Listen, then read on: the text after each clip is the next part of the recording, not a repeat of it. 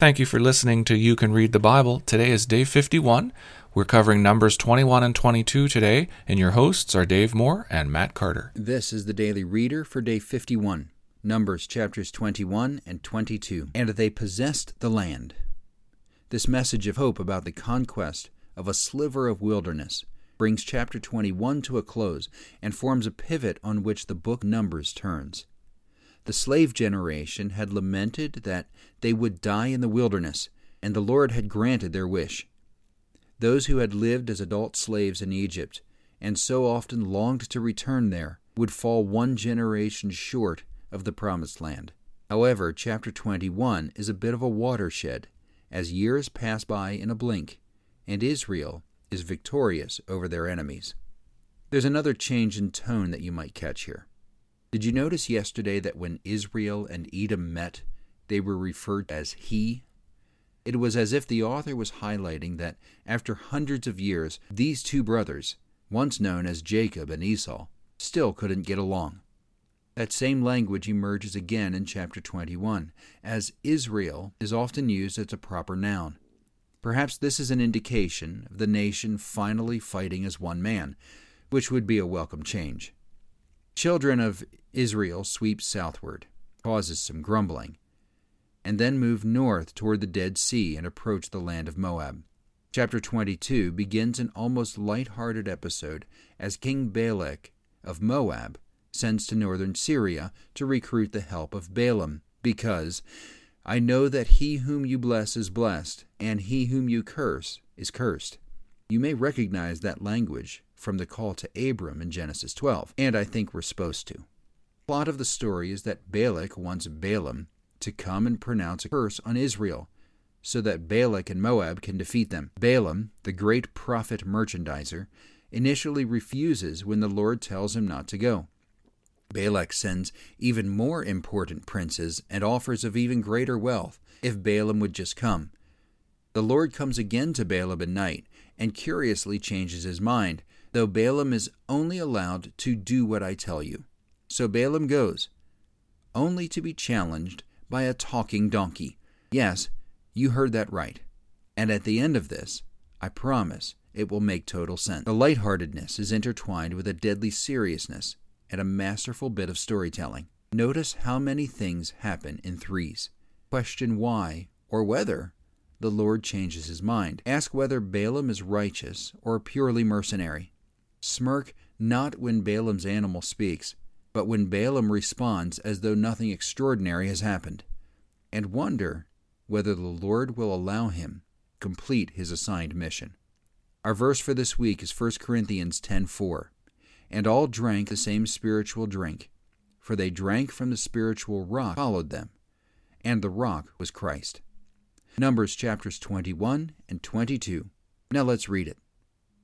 Chapter 21 When the Canaanite, the king of Arad, who lived in the Negeb, heard that Israel was coming by the way of Atharim, he fought against Israel and took some of them captive.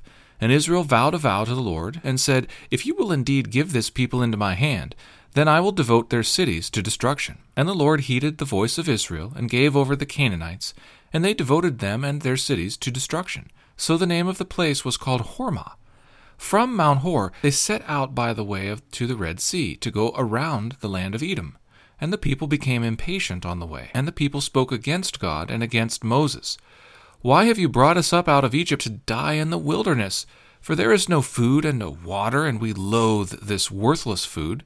Then the Lord sent fiery serpents among the people, and they bit the people, so that many people of Israel died. And the people came to Moses and said, We have sinned, for we have spoken against the Lord and against you. Pray to the Lord that he may take away the serpents from us. So Moses prayed for the people. And the Lord said to Moses, Make a fiery serpent, and set it on a pole, and everyone who is bitten, when he sees it, shall live. So Moses made a bronze serpent, and set it on a pole. And if a serpent bit anyone, he would look at the bronze serpent and live. And the people of Israel set out and camped in Oboth. And they set out from Oboth and camped at Iye-abarim, in the wilderness that is opposite Moab, toward the sunrise. From there they set out and camped in the valley of Zered. From there they set out and camped on the other side of Arnon, which is in the wilderness that extends from the border of the Amorites. For the Arnon is the border of Moab, between Moab and the Amorites. Therefore it is said in the book of the wars of the Lord, Waheb in Suphah, and the valleys of the Arnon, and the slope of the valleys that extends to the seat of Ar, and leans to the border of Moab. And from there they continued to Beer, that is, the well of which the Lord said to Moses, Gather the people together, so that I may give them water. Then Israel sang this song Bring up, O well, sing to it, the well that the princes made, that the nobles of the people dug, with the scepter and with their staffs.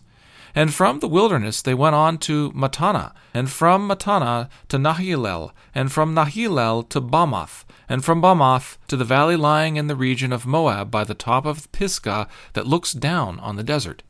Then Israel sent messengers to Sihon, king of the Amorites, saying, let me pass through your land. We will not turn aside into field or vineyard. We will not drink the water of a well. We will not go we will go by the king's highway until we have passed through your territory. But Sihon would not allow Israel to pass through his territory. He gathered all his people together and went out against Israel to the wilderness and came to Jahaz and fought against Israel. And Israel defeated him with the edge of the sword and took possession of his land from the Arnon to the Jabbok, as far as to the Ammonites, for the border of the Ammonites was strong. And Israel took all these cities, and Israel settled in all the cities of the Amorites, in Heshbon, and in all its villages. For Heshbon was the city of Sihon, the king of the Amorites, who had fought against the former king of Moab, and taken all his land out of his, la- out of his hand, as far as the Arnon. Therefore the ballad singers say, Come to Heshbon, let it be built, let the city of Sihon be established. For fire came out from Heshbon, flame from the city of Sihon. It devoured Ar of Moab, and swallowed the heights of Arnon. Woe to you, O Moab! You are undone, O people of Chemosh! He has made his sons fugitives and his daughters captives to an Amorite king, Sihon. So we overthrew them. Heshbon as far as Dibon perished, and we laid waste as far as Nophah. Fire spread as far as Medeba. Thus Israel lived in the land of the Amorites, and Moses sent to spy out Jazer, and they captured its villages and dispossessed the Amorites who were there. Then they turned and went up by the way to Bashan, and Og the king of Bashan came out against them, he and all his people, to battle at Edrei. But the Lord said to Moses, Do not fear him, for I have given him into your hand, and all his people and his land, and you shall do to him as you did to Sihon king of the Amorites, who lived at Heshbon. So they defeated him and his sons and all his people until he had no survivor left, and they possessed his land. Chapter 22 Then the people of Israel set out and camped in the plains of Moab beyond the Jordan at Jericho. And Balak the son of Zippor saw all that Israel had done to the Amorites, and Moab was in great dread of the people because they were many. Moab was overcome with fear of the people of Israel, and Moab said to the elders of Midian, this horde will now lick up all that is around us as the ox licks up the grass of the field. So Balak, the son of Zippor, who was king of Moab at that time, sent messengers to Balaam, the son of Beor, at Pethor, which is near the river in the land of the people of Amaw, to call him, saying, Behold, a people has come out of Egypt. They cover the face of the earth and they are dwelling opposite me. Come now, curse this people for me, since they are too mighty for me. Perhaps I shall be able to defeat them and drive them from the land, for I know that he whom you bless is blessed, and he whom you curse is cursed. So the elders of Moab and the elders of Midian departed with the fees for divination in their hand, and they came to Balaam and gave him Balak's message. And he said to them, Lodge here tonight, and I will bring back word to you, as the Lord speaks to me. So the princes of Moab stayed with Balaam. And God came to Balaam and said, Who are these men with you? And Balaam said to God, Balak, the son of Zippor, king of Moab, has sent to me, saying, Behold, a people has come out of Egypt, and it covers the face of the earth. Now, come curse them for me. Perhaps I shall be able to fight against them and drive them out. God said to Balaam, You shall not go with them.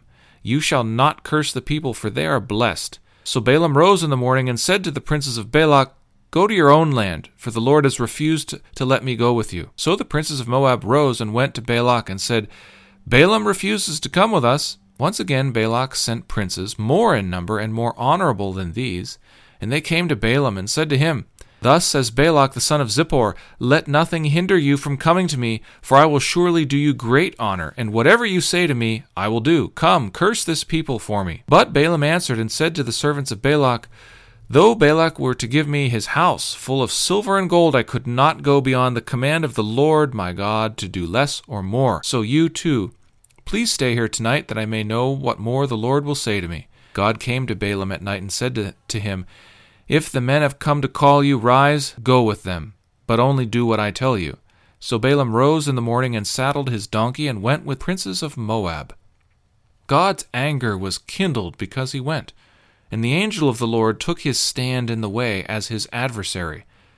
Now he was riding on the donkey, and his two servants were with him. And the donkey saw the angel of the Lord standing in the road with a drawn sword in his hand. And the donkey turned aside out of the road and went into the field.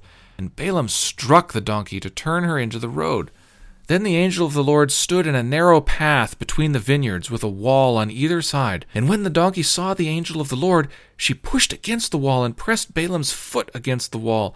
So he struck her again. Then the angel of the Lord went ahead and stood in a narrow place, where there was no way to turn either to the right or to the left. When the donkey saw the angel of the Lord, she lay down under Balaam.